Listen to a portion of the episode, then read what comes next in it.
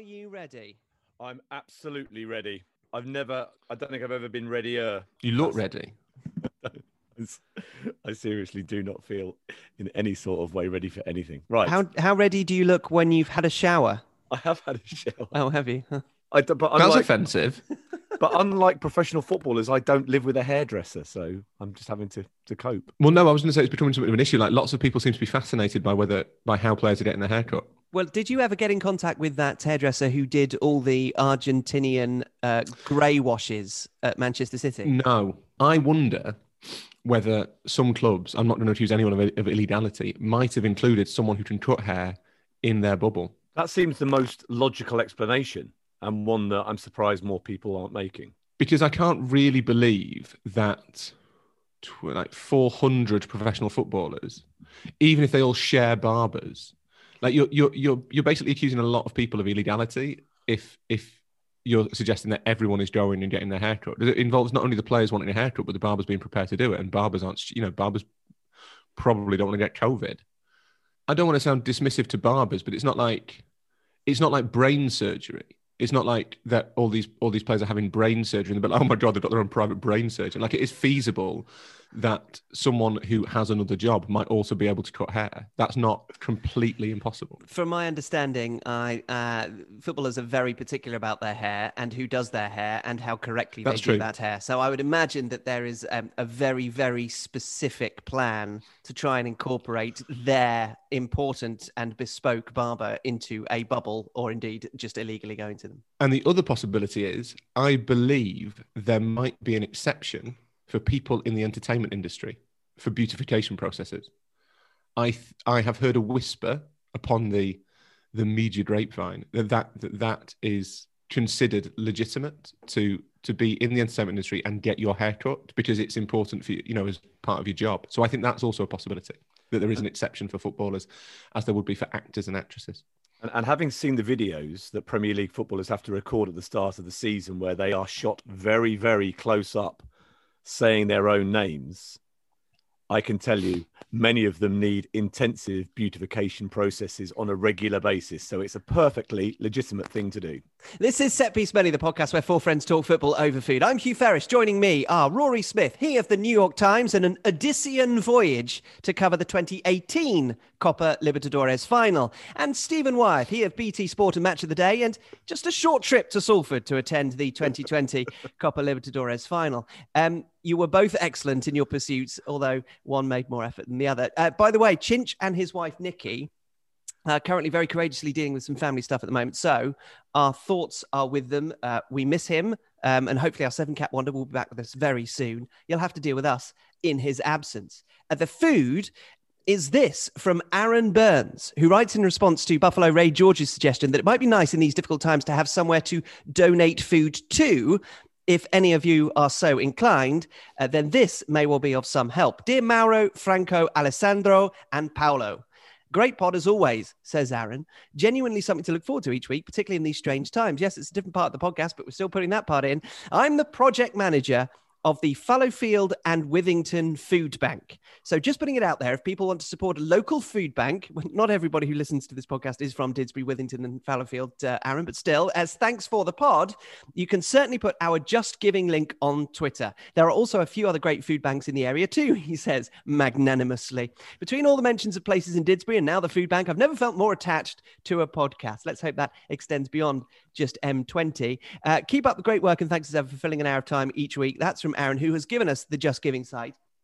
And we will indeed put it uh, on all social media outlets. P.S. He says, it would be great to have a return to the brief moments of joy within a football match. I feel like we need it more than ever right now. For me, Clive, the ball hitting the crossbar and bouncing out beyond the 18 yard box without hitting the ground, and bonus points if it goes back to the player that hit the original strike.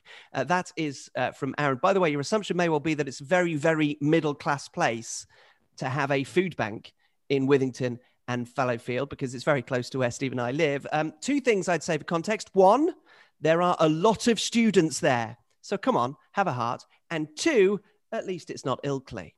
Um, so if you would like to uh, donate any food via the food bank, and there It- are many uh, great food banks, then uh, we'll put that on Twitter. Hugh, I would just like to make the point that we also have a food bank, which I know you do. I googled to make sure. damning indictment of British society in 2021. Do You just have things growing in fields locally, though, don't you? There's, I a, mean, there's a couple of llamas, but I don't know how many people they'd feed. Don't be don't be confused by the name Fallow Field. It is not actually a fallow field anymore. or indeed any sort of field. The football is, and seeing that Chinch isn't here, I'll just tell you, after the phenomenal success of his suggestion last week, Rory is riding that wave into this week, crashing onto the shore with this also He's excellent back. subject idea. Are there managers' teams and players' teams? Why are some teams defined by the success or otherwise of the man who leads them? And why is the story of others told through the prism of their players? The two Manchester clubs will feature heavily in our discussion, which is coming up in a moment, just if we weren't already being a little too parochial. But first, to your correspondence, which you can send to setpiecemenu at gmail.com. You can also get in touch via Twitter, Facebook, and we also have a YouTube channel. Chris Etchingham is first. He gets in touch following on from our non elite World Cup of last week when the tournament is contested by those players not barred as a result of their possible participation in a, as Rory said, putative European Super League. Dear Jimbo, Hector, Carney, and Nelson, who would like to take a stab at those four names? Jimbo, Hector, Carney, and Nelson. Is it from Neighbours? It's not. It is from The Simpsons. Nelson, you remember, is the guy that goes, and they are the bullies Oh, of yeah. Bart Lisa. Uh, Bart and Lisa, Ah, yes. Um, Very so- good, very and, good. And I'm, I'm assuming Carney is it's spelled Kearney, but I'm assuming it's got the Gaelic lilt. Um, Dear Jimbo, Hector, Carney, and Nelson, really enjoyed the latest pod on the World Cup for players not at the top European clubs. Well done, especially for leaving Jack Grealish until the last English player to be named, as it left me staring with incredulity of my phone, with greater indignation as each name was revealed until his was finally mentioned. Also, with a lack of love for poor Florian Thauvin, can I suggest Andre Pierre Gignac instead, who, according to Wikipedia, so it must be right, has 126 goals in 207 games for Tigres of, guess who, Mexico. Keep up the jolly good work. You're a lovely listen. That's from Chris. How old is Andre Pierre Gignac? He's at least 40. No, he's not that old. He went. I think he was 29 when he went to Mexico. And credit to Andre Pierre Gignac for a having his name the wrong way round. Should be Pierre Andre. And secondly, for having the courage to go over to the other side of the Atlantic to play football. Not many European players do that. Good work, Pierre Andre Gignac. Um, but I think he's probably like 33 now. I suspect 30 he is he's out of the film's reckoning. He's 35. 35, yeah, yeah. Florian Thauvin not that bad.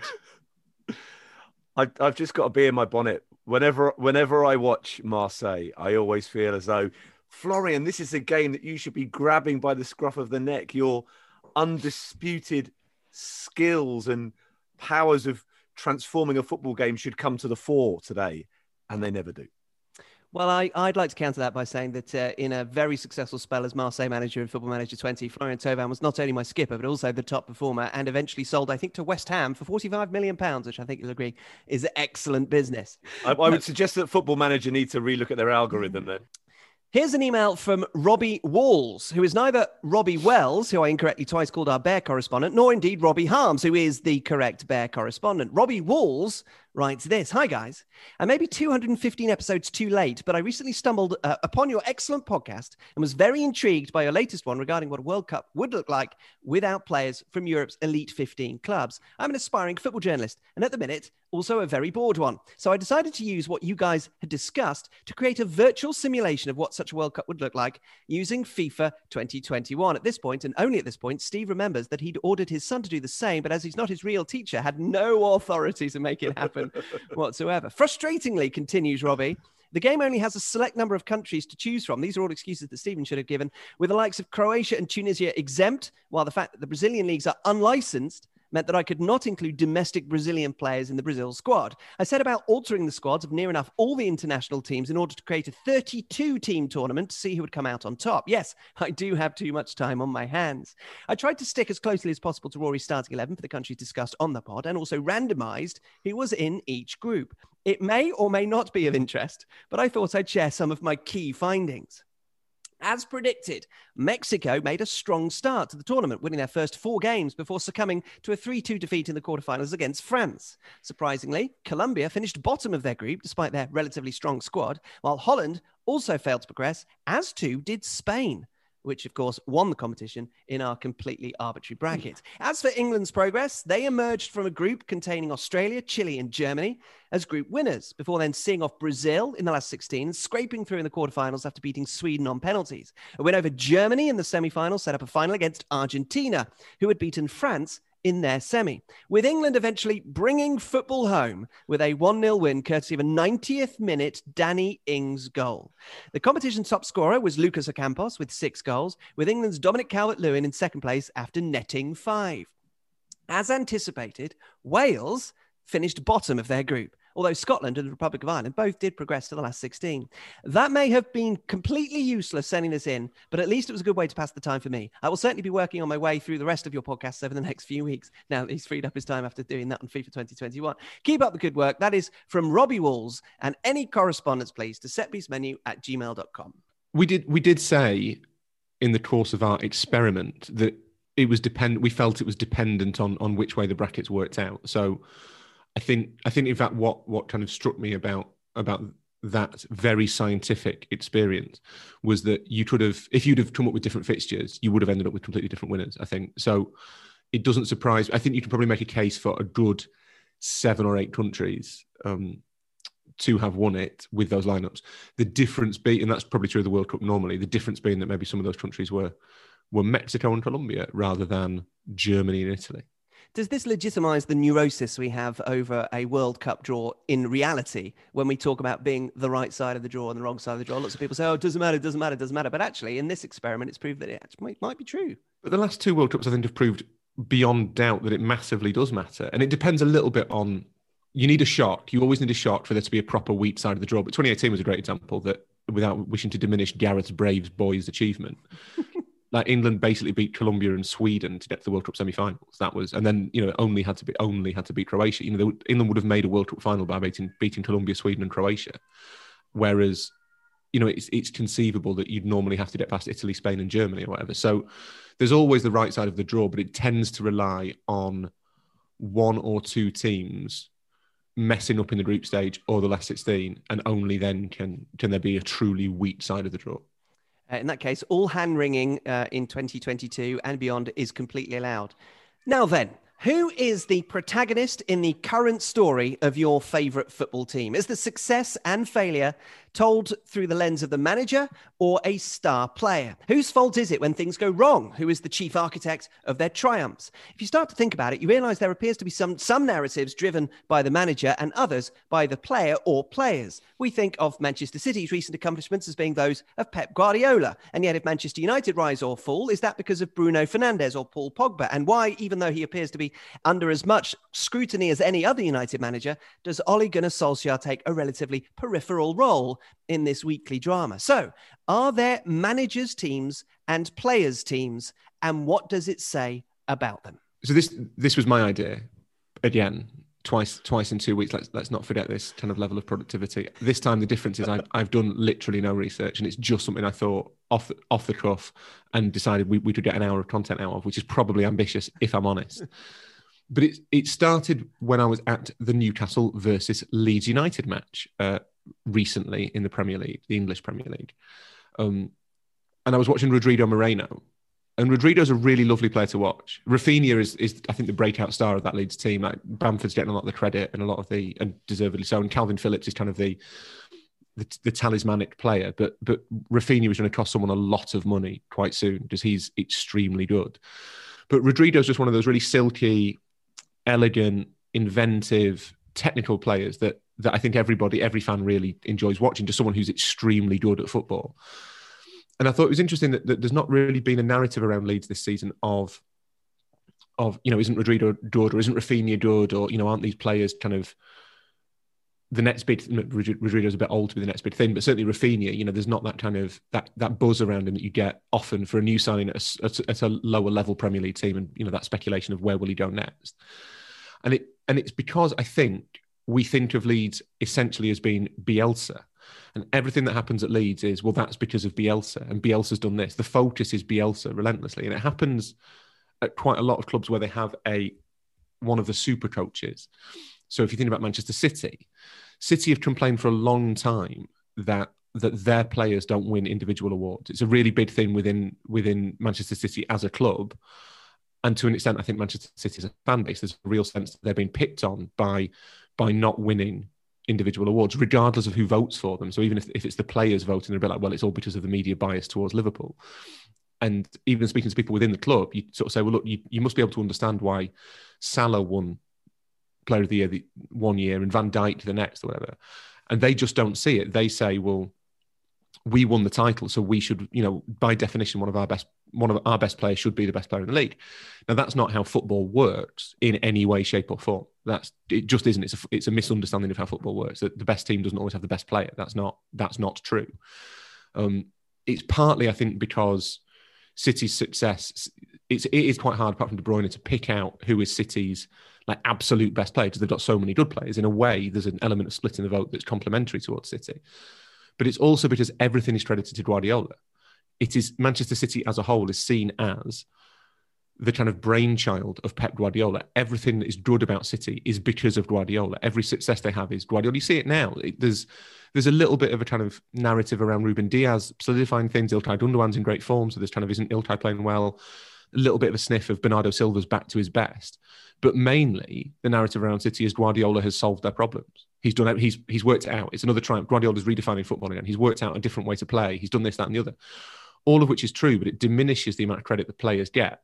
And that made me think that there are teams where the credit basically goes to the manager, regardless of who the individuals are, as though the players themselves are just kind of these sort of robotic beings without any real agency who are just fulfilling the instructions of this one man. And then someone on Twitter actually suggested to me that if you look at the look at the converse, of which Manchester United is the best example, certainly the last year, everything good about Manchester United has been attributed to Bruno Fernandes, and pr- prior to that, everything good about Manchester United tended to be credited to Paul Pogba. Or when that wasn't true, everything bad about Manchester United tended to be credited to Paul Pogba. And it's put Solskjaer in this interesting position. I wouldn't say he's like a liminal figure to it, but I think he is he's not presented as being the person who has agency. He's presented as being the person who was reliant on Fernandes and Pogba to perform. And if he can get his his role is to get them to perform, and if they perform, it's it's it's their credit. I just think that's a really interesting dynamic. And I wanted to ask Chinch, who's not here, whether it feel it can feel like that inside a dressing room, but he's not here, so we'll just have to guess what he'd say. Probably something quite dim. Um, but I think it's interesting, and I, I do think it's an interesting phenomenon that there are teams where players seem to get the credit and teams where managers seem to get the credit. And it's actually quite hard to strike the balance that's really necessary because surely it's just a mix in every single situation. And is actually the issue not only that that is set up in the first place, but also that once it is established, it's very difficult to then change course. That ship will not be turned around. So, as you say, that particularly with Paul Pogba, because the negativity surrounding him was supposed to be the reason, you know, for Manchester United's under underperforming, but having said that, once you have established him as the main as the protagonist as the main character in this story you almost have to then say well the only reason that manchester united are succeeding having not done so because of paul pogba is because paul pogba is no longer the problem. In fact he is the reason why there is the success. And and on the flip side of that in, concerning manchester city and we'll try and split these up into a to a manager conversation then a player conversation. So let's return to manchester city and and, and talk a little bit more about that is to say that it'll be really, really tested when you've got a player like John Stones, whose resurrection is also a huge part as to why Manchester City have been uh, successful uh, this year. Partly because of Ruben Dias, but Ruben Dias is lost in the Guardiola mix. You, you you can understand, but with John Stones being a an English player whose travails and successes have been a part of constant national discourse because he represents the national team over the course of the last four or five years. Do we see Pep Guardiola's influence on this storyline diluted slightly because John Stones is so important to their success this season, but only because John Stones is that quintessential English player. And we talk about so many parts of football in this country through those players that represent the national team. That's definitely a thing that the English players, and the best example of that is Everton, where where basically Jordan Pickford receives a, a frankly kind of astonishing amount of coverage for someone who is a pretty, you know, we kind of know what Jordan Pickford is. He's a pretty good Premier League goalkeeper who occasionally makes a mistake. That's all Jordan Pickford is. Um, but and Everton are a huge club, but you you kind of think Everton's story to an extent is the Jordan Pickford story because he's England's goalkeeper. So whenever the, the main talking point around Everton tends to be maybe Calvert Lewin's form or whatever, or hasn't Ancelotti done a good job, but there's an awful lot of Jordan Pickford in the in the whole Everton discourse. I think with Stones, Stones is a great example because it becomes hasn't Guardiola done well to revive Stones? When it could actually be why on earth did Pep Guardiola seem to write John Stones off for like three years? What what was going on there? Or That- why was that- John Stones underperforming in a Guardiola Yeah. team, to, which to all intents and purposes was exactly the same position that he'd held in, in the successful Guardiola team? yeah, and he was handpicked to be in. Like City signed John Stones thinking that this guy is a is a is a Guardiola style defender. So you could make the case that you, that there is that the more interesting story is hang on, why has it taken John Stones like four years to find his form under Pep Guardiola? Is that John Stones' fault? Possibly. Is it Guardiola's fault? Possibly. I'm not entirely sure. But it all becomes hasn't Guardiola done well to to make this player who was who'd lost his way, you know, put him back on path or put put him back on the right path or whatever. And I think it's it's the same kind of you go through the City squad. Like there's lots of players who who you could say, well, they've had an individual impact. Fernandinho, Gundogan, Bernardo this season, the improvement in Sterling. Sterling's probably the only one where Guardiola doesn't get credit. Or But does I- get credit, but Sterling becomes a narrative in himself. Yes, exactly. And, and and actually, during that that's that first season that they won the title under Guardiola, when when Stones did play very well alongside Vincent Kompany, um, that was his peak prior to this season. The, the kind of talk about Raheem Sterling was yes, Guardiola has improved him, but Mikel Arteta is the conduit.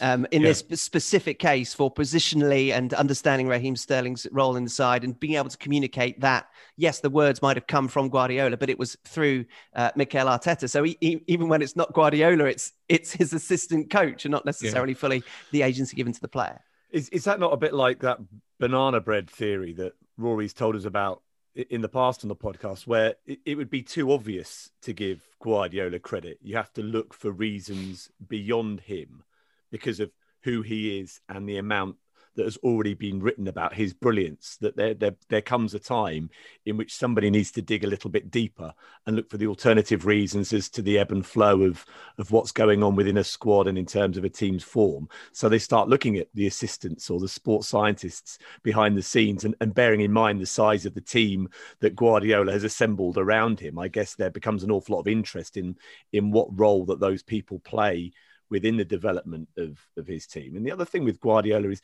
of course, he arrives with a narrative. He, uh, by arriving as a super coach, it's very difficult to, to shift away from that. And even more so when you're talking about the volume of players that have either been signed whilst he was there or signed in anticipation of his arrival. That in terms of picking out one individual for brilliance, in terms of an award, or in terms of having a, a transformative effect on the team, that, that's a much harder thing to achieve than when you look at, say, the way that Virgil van Dijk came in to a Liverpool team that was struggling with defensively and suddenly became brilliant defensively. It's it's fairly obvious for everybody to see what a great season Virgil van Dijk has had under those circumstances. But when you look at Manchester City as an organic whole and the sheer number of of players that have been bought in to to try and achieve a very specific job to improve them ever so slightly transfer window upon transfer window capturing an individual's brilliance even if that individual is Kevin De Bruyne is is a lot harder to drill down into Well, it's also I think it's harder to separate, isn't it? So you look at Ruben Dias, and you know there is a, there is a case to be made that Dias has had as much of an impact on City as as Van Dijk had on Liverpool. You know, City just don't concede goals anymore. Personally, I think it's not quite that simple. In that I think the it's it's partly Dias, partly Stones' sort of return to form, and partly the, the change of emphasis at City, where there is now much more cover in midfield, and that that makes the defense look better. I think, and that brings you back to hasn't Guardiola done well to solve the problem? And I mm. think even so, there'll be City fans out there, I guess, who feel that Dias is not being given the credit he deserves compared to Van Dijk for the impact he's had on the team, and that is a, that is a coherent, logical, and to an extent probably correct argument.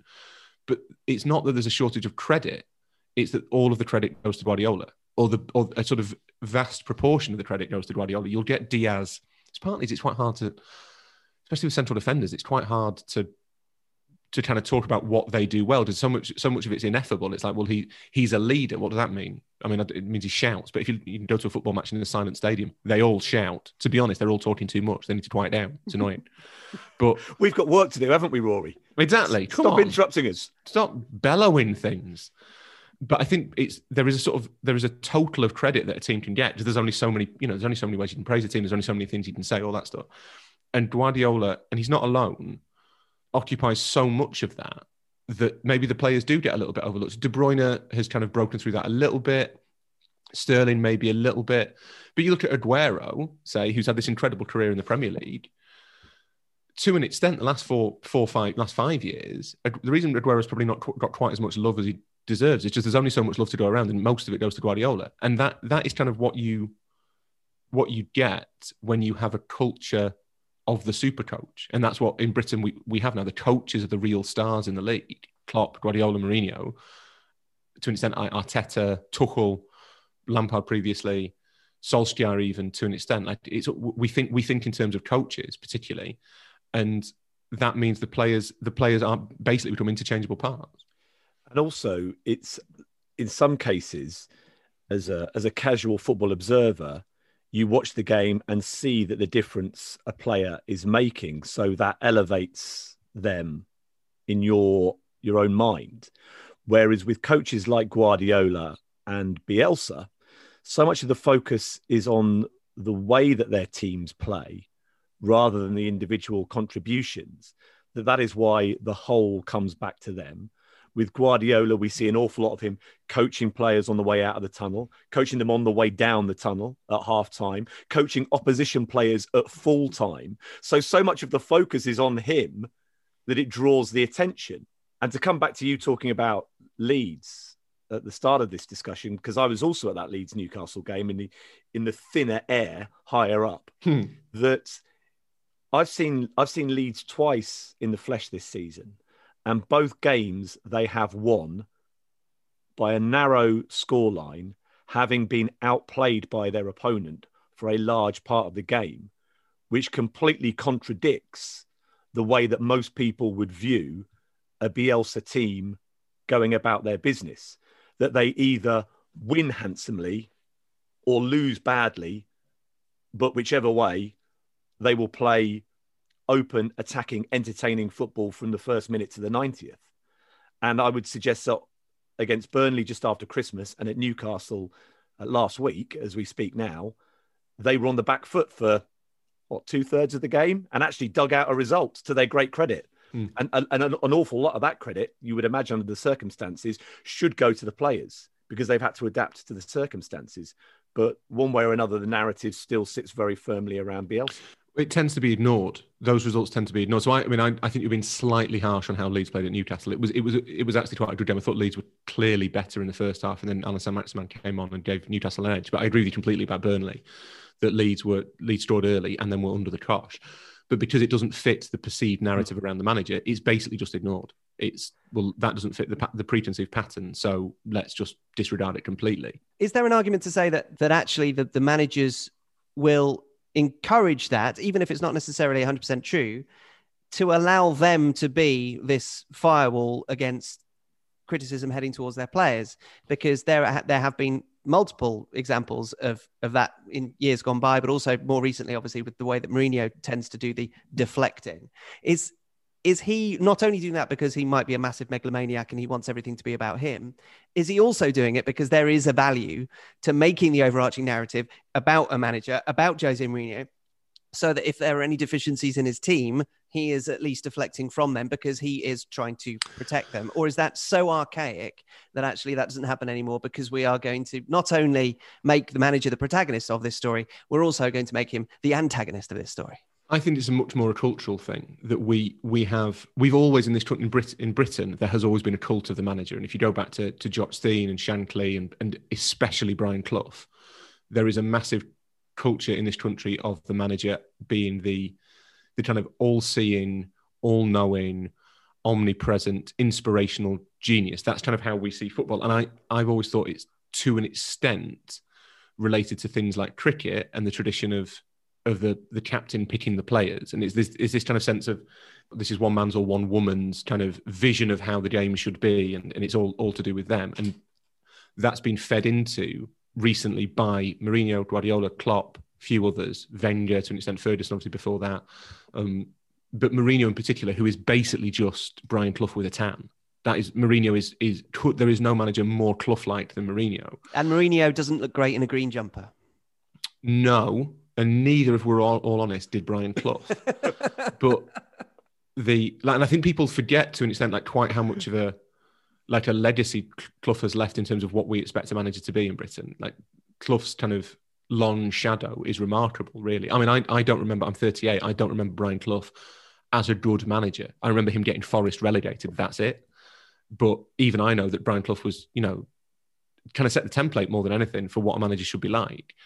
And it's partly why we like Mourinho. All the quips, all the great press conferences, all that stuff is all straight out of Clough, the sort of Clough playbook. You, you but, need the two things in that situation, don't you, with Clough and Mourinho ma- marries up as well, is that you need both the on pitch success, but that that mercurial character that yeah. not only sets them apart, but also helps them with the media in terms of creating a relationship with the media, but more importantly for the media, creating the narrative which the media can then build on.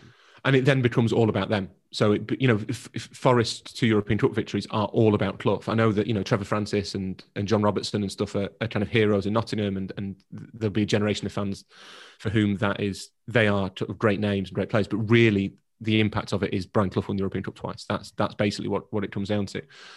And I don't know. I don't know whether it helps the managers. I've always been a little bit reluctant to think that managers do deliberately deflect pressure away from their players. Some do, some don't. I'm not quite sure that they all do it on purpose. I, I think often, as as I've said before, I suspect that we read far too much into what managers say immediately after games when they're not really. They're being pinned down with questions and they're just sort of saying whatever comes to their mind first. That they're not kind of necessarily like carefully considered philosophical statements. Often it's just the first thing that pops into their head and they want to, they want to get it over and done with. But what I think is definitely true is that there are some managers for whom that their belief is that what matters is what they think and what they what they envisage and what they put into place. And I think Guardiola and Bielsa are probably the best two examples of that. There was certainly a point with City where they one of the one of the problems with City was that the players, whenever there was a problem on the pitch, would turn to the touchline and be like, right, what do we do about this? Rather than having a couple of players on that pitch who who could sort it out for themselves, who think, right, do you know what the manager's saying this, but I'm going to drop five yards. And that will just plug this gap for a bit. It will stop the opposition pouring through it, and we can kind of change the balance of the game. It was very much a Pep, what do you want me to do? And I think that's not ideal, but that is what Guardiola wants, and that's how he sees the game. And equally with Leeds, you've seen it this season. There are times when I'm sure that certain players on that pitch are thinking, what I actually need to do is trying to stand over there a bit, and or we need to drop, or need to push forward, or whatever it is but Bielsa is is barking instructions from the touchline and telling them not to do that. And I went to the Leeds Barnsley game last season when Leeds. It was eventually the game that got, Leeds promoted when Ben White was still at Leeds. And after about half an hour, Bielsa decided it wasn't whatever he was doing wasn't working. They were playing three three one three, I think. And so he shouted he shouted at Ben White to go into midfield. And then two minutes later, he decided that hadn't worked either. So so he shouted at Ben White to go back into defence, and um, Gaetano Berardi, I think, had to switch from right back to left back. And then Berardi played as a defensive midfielder for a bit, and then Ben White back, went back into midfield, all within the space of about 10 minutes. And the players must have known, you could see them sort of talking to each other a little bit, and you're too far away to hear what they were saying, but the players must have known that that what Bielsa was doing actually didn't make any sense at all, and that they needed, it very much needed to get to half time, and then they could have a proper chat about what they wanted to do. It was, it was yeah, 35, 40 minutes gone. He just needed to leave it alone and let everybody and just hang on. Basically, it was a moment for hanging on. But Ben White was a brilliant player, and Gaetano Berardi duly trotted to to each of the positions that Bielsa asked them to play. And at, at one point, I think Berardi shouted over, "Where am I playing?" And he had no idea because because he'd been told about three different things in, in 10 minutes and had clearly forgotten. But they're, they're so kind of enthralled to this, this wonderful coach, and I'm not saying either of them aren't great coaches, that they will do as they're told. Um, but then you have the flip side of the play, the teams that that we think of exclusively through the medium of their players, and in the middle, you have Tottenham. I was listening to a, a Leeds podcast um, ahead of that Leeds Newcastle game, and Leeds had lost their previous game against Brighton, and Ben White had had an excellent game in that match, had been arguably the standout player. and the the Leeds supporters within this podcast were effectively both crediting Ben White for being the outstanding player for Brighton on that occasion, but then kind of damning him with faint praise by suggesting that it's easier to play as a defensive midfielder for Brighton than it is for Leeds. So it was difficult to draw comparisons about how well he did for Brighton in that match with how well he did for Leeds last season. But it was it effectively seemed, you know, it, to me it ties in with what Rory was just saying, is that the interpretation was he was able to just get on with his job in the Brighton team, whereas in the Leeds team, the job keeps changing. Sitting in the middle of this, then, Rory, is, is Spurs. We've just spoken about Mourinho being the archetypal narrative driving manager. So, why do Spurs sit in the middle? Is that because of the, their quotient of English players, England players, as we were talking about with John Stones earlier, or is it more than that? It's one England player in particular. It's the England captain. And Mourinho, Mourinho is to all intents and purposes, in that same mold as Guardiola and Bielsa, that all of everything about his teams is, is attributed to him, good or bad. So if there's a crisis at Man United, it's Mourinho's fault. If there's a if there's a a good run of form at you know Chelsea, it's it's Mourinho's credit. If Chelsea collapse the following season, Antonio Conte starts referring to it as a Mourinho season to the extent that having a Mourinho season semi enters football's lexicon to mean having a complete disaster of a campaign.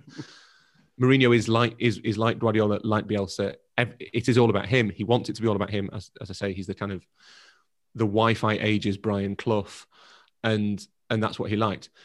The problem is, and you see that to be honest, in in terms of how he throws the players under the bus every time that something goes wrong. It's well, everything I did was right. They they got it wrong. He is trying to. T- he doesn't like that the effect of that narrative when it's bad, but he can't really escape it. But the problem is that at Spurs, and it's one of the, it's one of the few reasons actually why Spurs wasn't really a good job for him. Everything is also about Harry Kane. So if they win, it's about Harry Kane and how brilliant Harry Kane is. Just he's the England captain. He's Harry Kane. He's one of our own. You know, it's it's kind of all isn't Harry Kane wonderful? It's only when they lose that Harry Kane can't be blamed because it's oh well Spurs have let Harry Kane down again. Should do you think he should leave to win trophies?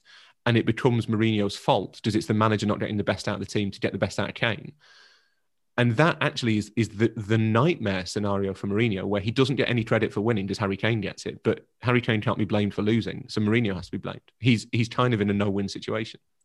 Harry Kane even got the credit after Heung-min Son scored four goals in a yeah. game against Southampton, yeah. and it was still actually the, the, the the creation of those goals by Harry Kane that was the real reason for their for their success. The thing that always strikes me with Mourinho and others a bit like him and which is what draws the attention so much towards them, is this approach that they have that the mm-hmm. team will play my way, regardless of the players I have available to me at my disposal or the way that they have played previously. I believe it makes more sense for me to come in and ask these 25 individuals to change what they're doing rather than me adapt the way I go about things to suit their strengths. And that's why sometimes you have a circumstance where the manager drives the narrative because once they have dug their heels in and determined that's the way that things are going to be, it becomes a lot harder to blame the players when things go wrong because the evidence draws back towards the coach. That's a really good point. And actually, that sums up the cult of the manager thing. And it's something that applies pretty much universally that there is this this belief that you bring this one person in and they get to change everything about the way that 25 other people do their jobs rather than e- literally every other industry where i think most managers would be like well i want to see what you've been doing well and we'll keep on doing that. And if you're not doing then there's, if there's things you're doing badly then you know we'll we'll change the way we do those. Whereas with them with football it is literally the manager comes in. It's like well i've always done things this way. So even even if i have a squad that is completely unsuited to doing it we are going to do that. And that's if you think about it, really stupid, to be perfectly honest. And I'm, oh, I was like, I've, I've been struck the last year or so, I guess, by by Max Allegri's failure to get a job when his CV's got four or five Serie A titles on it, two Champions League finals. You know, he's kind of a an elite manager, but all of these jobs have come up: Chelsea, PSG, uh, Spurs. I think came up when he was unemployed, and and they've all passed him by. And I and I think it's basically just Allegri doesn't doesn't pretend to have a philosophy. Allegri doesn't believe in philosophies. His his whole thing is, well, I'll, I'll go into a club and I'll see what the players are good at, and we'll do that. And I don't think chairman or chief executives want to be told that. I think they want to be told, I, I have solved football, and to win, all you have to do is implement literally all of my ideas. That is a much better pitch than, well, you know, you're quite good at playing on the counter attack, so we'll probably play on the counter attack. I don't, I don't really care. And yet, Carlo Ancelotti, in in that same mold to a certain degree, um, will always Very much in that mold. Very much in will- that mold. Yes, we'll we'll always get jobs for for some reason while Allegri doesn't. Maybe that's because of his ability to speak English, you know, and and and the relationship that he's already had with this country. So he'll always be discussed. But will he? Will he now get bid jobs? Well, he doesn't need to because he's done Well, them all. well, well, that's that's true. And yeah, Ancelotti's slightly a slightly special case, I suppose. But not bid jobs is dismissive of Napoli and Everton. But it's interesting that Ancelotti is now on that slightly lower run where the clubs are honoured to have him effectively. So so Everton are Everton can't turn down the chance to get Carlo Ancelotti, one of the greatest managers of his generation. They they just can't. Napoli sort of forever searching for validation in Italy. The fact that Benitez and then Ancelotti wanted to coach Napoli was really flattering ultimately for, for Aurelio De, De Laurentiis. Whereas, you know, your PSGs, your Bayerns, your your Man Cities, your Man, Uni- Man United are a bit different. Your Liverpools, even Chelsea, they I think they want to be told I have a clear Chelsea, in fact, definitely Chelsea. I have a clear vision of how to play football, not we're going to kind of do what is necessary and whatever suits. To an extent, that's Antonio Conte's logic as well. Although I think Conte has a more has more of a defined style, more of a divine, more of a defined tactical idea than than Allegri does. And I just wonder whether now we are so enthralled to this this this cult of the manager, the manager's teams, that if you if you're a manager who doesn't go along with it, you- you're actually at like a disadvantage. Chelsea is a really good case in point for this, bearing in mind how frequently they change managers. Chelsea are an owners club. They're not a managers Well, club or a players club.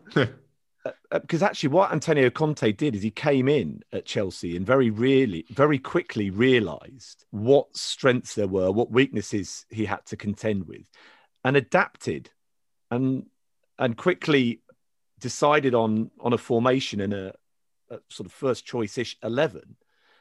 And in that first season, they were brilliant under Conte as a consequence of him effectively dealing with his best hand as often as he possibly could. And it astonishes me what you said about Allegri. That that makes so much sense. Is it because he won't bullshit people? Mhm. Because he's coming in and saying, "Well, I'm a good manager of players, and I will transform them and make them better than what they're already doing now." That supposedly isn't good enough. Yeah. And that a club like Chelsea, which changes its manager every 18 months, also wants to change its footballing philosophy every 18 months. That seems mental. Well, it is, and it's and it's what's particularly crazy about it is the idea that that a manager's a, a manager should sort of embody a philosophy when when that is completely impractical. So you could you it, I mean Tuchel's made a good start, but it, it might be that it turns out that that to implement the style of play that Thomas Tuchel wants, Chelsea need to buy six new players. They may they may not do, and Tuchel's a really good manager. I think they'll do really well there, but they might need to change their whole you know the, the whole focus of their squad so that he can do what he wants to do. And you think, well, actually, that isn't that really shouldn't be the job. The should the job should be you get you know your recruitment staff and your technical director or whatever brings in the best players available for your budget to fit some sort of broad scheme, and then the manager says, well. I will, do, I will, I will adapt the way I work. I have mastery of all these different systems and all these different approaches. Just to be honest, it's only football. There's not that many. Do you know what I mean? It's not like there's there's hundreds of moving parts. You, you, I saw a, a preview about Tuchel's Chelsea from Rafi Honigstein on the Athletic, and Rafi's a, a really good journalist, not criticizing him at all. But it was it was kind of what Chelsea's fans expect from the new manager, and the answer was attacking and expansive football. Well, that's one of the two types of football. Because the other one is defensive and cautious. There's not there's not lots of different types of football, and it is amazing that there's yeah that that the model now and the model for, for ages has been not just now has been that you you change this one person and then you expect 25 other people to, to effectively relearn their skills to do something different. It, it makes literally no sense. There is a, a f- a fascinating comparison also uh, to bring in uh, Real Madrid and Barcelona. Uh, probably don't have time to delve too deeply into this, but with Barcelona, you've got a complete philosophy which the manager has to sit into. And more importantly, right now, is the fact that Messi is so important. It is a player led team in its most uh, quintessential example. Um, and with Real Madrid, you've got somebody at the moment who is capable, as we've said over the years with Zinedine Zidane, of just marshalling a player led team to be able to make them good enough to win three Champions Leagues in a row. But also, what, what Zinedine Zidane has is an an access to a club because of his playing for that club. And he might not come in with that grand philosophical idea that we were speaking about the cult of the manager being so important now that you do have to at least make a sales pitch that that's what you're going to bring and he would have got that job because of that more than what he might have been able to offer as a manager per se. And that's also the case for Ole Gunnar Solskjaer, who you probably wouldn't have brought in to Manchester United if he wasn't a former Manchester United player, because there was nothing to suggest that he had either the ability to marshal these players who are, as we're saying at Manchester United, a player-led squad at the moment, with particularly Paul Pogba, but also doesn't bring in any sort of notable philosophy. So we started off this conversation talking about the two Manchester clubs. We will finish the conversation by talking about Ole Gunnar Solskjaer, who sits weirdly, strangely, even though every success does reflect on him and every defeat puts him a game closer to the sack. It still is, in, in a macro sense, Steve, not about Ole Gunnar Solskjaer. It tends to be about the players. So where does Ollie fit in this whole conversation? Well, he's interesting to me in that he, he continues to be perceived as a lame duck manager, despite the fact that Manchester United have clearly improved in the last 12 months. And he is getting a tune out of Paul Pogba, which previous incumbents weren't able to do. Yes, Bruno Fernandes has made United more dynamic and has had a huge influence on things. But Solskjaer has quietly gone about developing both himself and the team to be better. Yeah, they are. There are still bad performances and bad results, and getting knocked out of the Champions League was a particularly critical example of that. But in terms of how they have done in the Premier League, they have made progress. They've been fortunate that they've not had the kind of injuries that some of the other big clubs have had, and that he's he's not had to to take risks with players who might not have been 100%. But I also think the way that he is managing the situation is is quite impressive. In his press conference ahead of, of the Southampton game, it was really interesting to see how well he dealt with the issue of racist abuse that players are getting on social media. He handled that in the way that you would expect a, a senior football management figure to handle it. And he also, the way he manages that, that situation, the press, was quite intriguing in that he he spoke a little bit about the decisions in the recent defeat by Sheffield United in the open section of his of his press conference, and then expanded on it in the embargoed section of his press conference for the for the written for the benefit of the written journalists in the the morning headlines, in which he then threw out this line about how he thinks it, Manchester United are too nice. They don't put referees under enough pressure. And lo and behold, that's the headline in, in most of the newspapers the following morning. That was classic Sir Alex Ferguson technique. And it and it worked brilliantly, and it, it, it sort of felt to me as that demonstrated that we're not giving him enough credit for the way he seems to have grown in into the role. There's still too much focus on the negativities, which of course there should be for a club like Manchester United, and not enough credit for him as a manager for the things that he's doing well. But the reason there's not enough credit is because the limit to what Solskjaer can do is get a tune out of Fernandes and Pogba, and it's the, the narrative over United last the, there has been a, a, distinct improvement at Manchester United. It is undeniable. But what is the reason? What is often credited as the reason for that improvement? He's a sort of thin Portuguese fellow who gives the ball away quite a lot, but somehow continually scores winning goals or creates them. And the the that then casts Solskjaer as the man who's kind of who's brought Fernandes in. So a bit of credit for Ollie there, and has has worked out a system to to get the best out of him. Bit of credit credit for Ollie there, but ultimately the source of of inspiration for everything United have done is Bruno Fernandes. And now, because as Hugh said earlier, because for so long the source of all the problems has been Paul Pogba, and that's a that's a whole loaded thing that that warrants further investigation. Why Pogba has been singled out at, at United, because United, United have been presented for what five, six years now as the problem here is Paul Pogba that they don't have the right position for Paul Pogba that Paul Pogba's not trying hard enough that he's the wrong sort of midfielder he's not doing this he's too mature he's doing you know blah blah blah because United are now quite good that has to be addressed otherwise people might say well I know I thought Paul Pogba was the problem and now he's in the team and playing well so it becomes that Pogba has has been re- revived and rejuvenated. And there's a little bit of credit for Ollie there as in terms of managing the situation, as Steve says. But ultimately, the credit goes to Pogba. So it's Pogba and Fernandes who define everything at United. So there isn't room. There isn't. In, there's only a limited amount of love to go around, and it goes to Fernandes and Pogba, which creates the impression that Solskjaer is is again a figure without actual agency. He's not the central protagonist of the story. He's just someone who's there, which means he can't be thought. You know, he can only get a limited amount of credit for all the stuff he's doing. Well, I think Steve's right that that Solskjaer doesn't get enough credit when things are going well at United.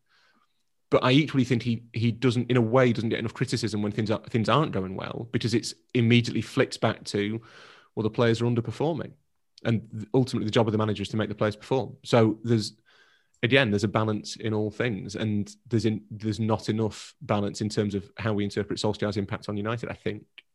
It is time for Nevermind Jackanory, What a Soccer Story. Normally, this is when Andy tells his tale from his playing or broadcasting days with all adult behaviour and libel worthy details removed. But over the years, we've also received your own soccer stories, which we like to filter into the show in Chinch's absence. So here is one from John Core. Greetings from Yanchep. 60 kilometers north of Perth in Western Australia, where I have become a great fan of SPM during the COVID period. My interest was piqued by your listener story referencing the casual social football acquaintance with the Bulgarian international player. Uh, that, by the way, was in SPM 191, and it came courtesy of our old friend Ewan Haig. I felt I should share my experience, which occurred when holidaying with my wife at Club Med Bali in 1990. Club Med activities included regular football matches involving 10 to 14 guests every second afternoon. As a former low level player, then aged 33 and very fit, I was keen. One afternoon, I arrived at the ground to find two guests warming up and showing outrageous skills. Though they spoke very little English, I gleaned from one of their entourage that they were Fausto Pizzi and Alessandro Melli, who had recently Ooh. been members of the Parma team that won promotion to Serie A. The first interesting development was that they vehemently insisted on lining up on the same team, despite the obvious skill and experience imbalance that that would create. They would not countenance changing this condition of play, but did allow the game to proceed eight versus six as some patently inadequate salve to team equality. I would point out that no one else played football or had any skill whatsoever. The balance of players were mainly young children, 10 to 14 years old, and their parents. In goal for the Italians team was a 45 year old woman with a blue rinse, permed hairdo, and no experience of the game. Needless to say, the pair were incredible, particularly by comparison to us. Goal after goal piled in despite the best efforts of our goalie, who was a parent who had quite good Aussie rules skills. Their goal of the day involved them going the length of the shortened field, repeatedly volleying the ball back and forward about 10 meters to each other, culminating in Melli performing a perfectly controlled bicycle kick into the top corner. Each of their goals elicited a celebration between the two, which seemed to somewhat pointedly exclude their other mesmerized team members. I was in awe, but our goalie was able to make a few saves. And as the Italians lost interest in chasing back in the tropical heat, we managed to generate a few scoring opportunities of our own via Route 1. Indeed, I had managed to put three past the aforementioned blue perm, which triggered a celebration involving me removing my shirt and sliding along the ground in front of my humiliated wife, who was watching from the sideline. Fausto and Alessandro took umbrage at this display, attempting to point out the massively lopsided scoreline and that their goals were better than mine. However, I continued to hold three fingers aloft as if I was Geoff Hurst in 1966. The irony was lost on them, and they were spurred into hyperdrive, seemingly set on scoring as many sublime goals as quickly as they could to put me in my place, unaware that, as I was Australian, it was not possible to embarrass me. The final straw was when I blatantly handled before passing to a young kid to walk in our final goal, but denied the offence by innocently questioning, What, me, ref? in the face of their enraged and disproportionate protestations. They then fired in a couple of goals that were more power oriented than their subtle, nuanced earlier finishes and declared the game over with a 27 to 5 scoreline. I rallied our team to shake hands with the opposition, saying to some of the kids that this may be a unique opportunity. Fausto and Alessandro were initially reluctant to engage, amazingly continuing to indignantly cite my handball offence. Eventually, they shook hands as they may have realised from my laughing that I was taking the mickey and that the game was not really that important. Melli eventually took my hands in his and kissed my cheek. They had a laugh, signed a few autographs for the kids, and we all parted as new best friends. Melli went on to represent Italy as a full international. Of course, when I knew either of them was playing for Parma or their subsequent teams, which included Inter, I would watch the game on TV with friends and family and casually slip into the conversation. Yes, I've played against them. Got a hat trick that day.